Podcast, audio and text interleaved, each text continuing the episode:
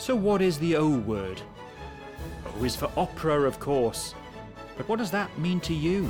Do you admit that opera does have a bit of a, an image problem? Yes, I think it does to a certain extent. In the schools, definitely. The massive lady with the horns. Opera's much more than that.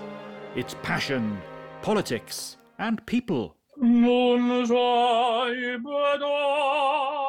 And of course, music. I sing all the while, as long as I don't run the, the risk of of Stacey actually uh, throwing a frying pan at me or something like that. I'm Gareth Jones. Join me for a podcast each week from Welsh National Opera for all the stories and the people who put the O into opera.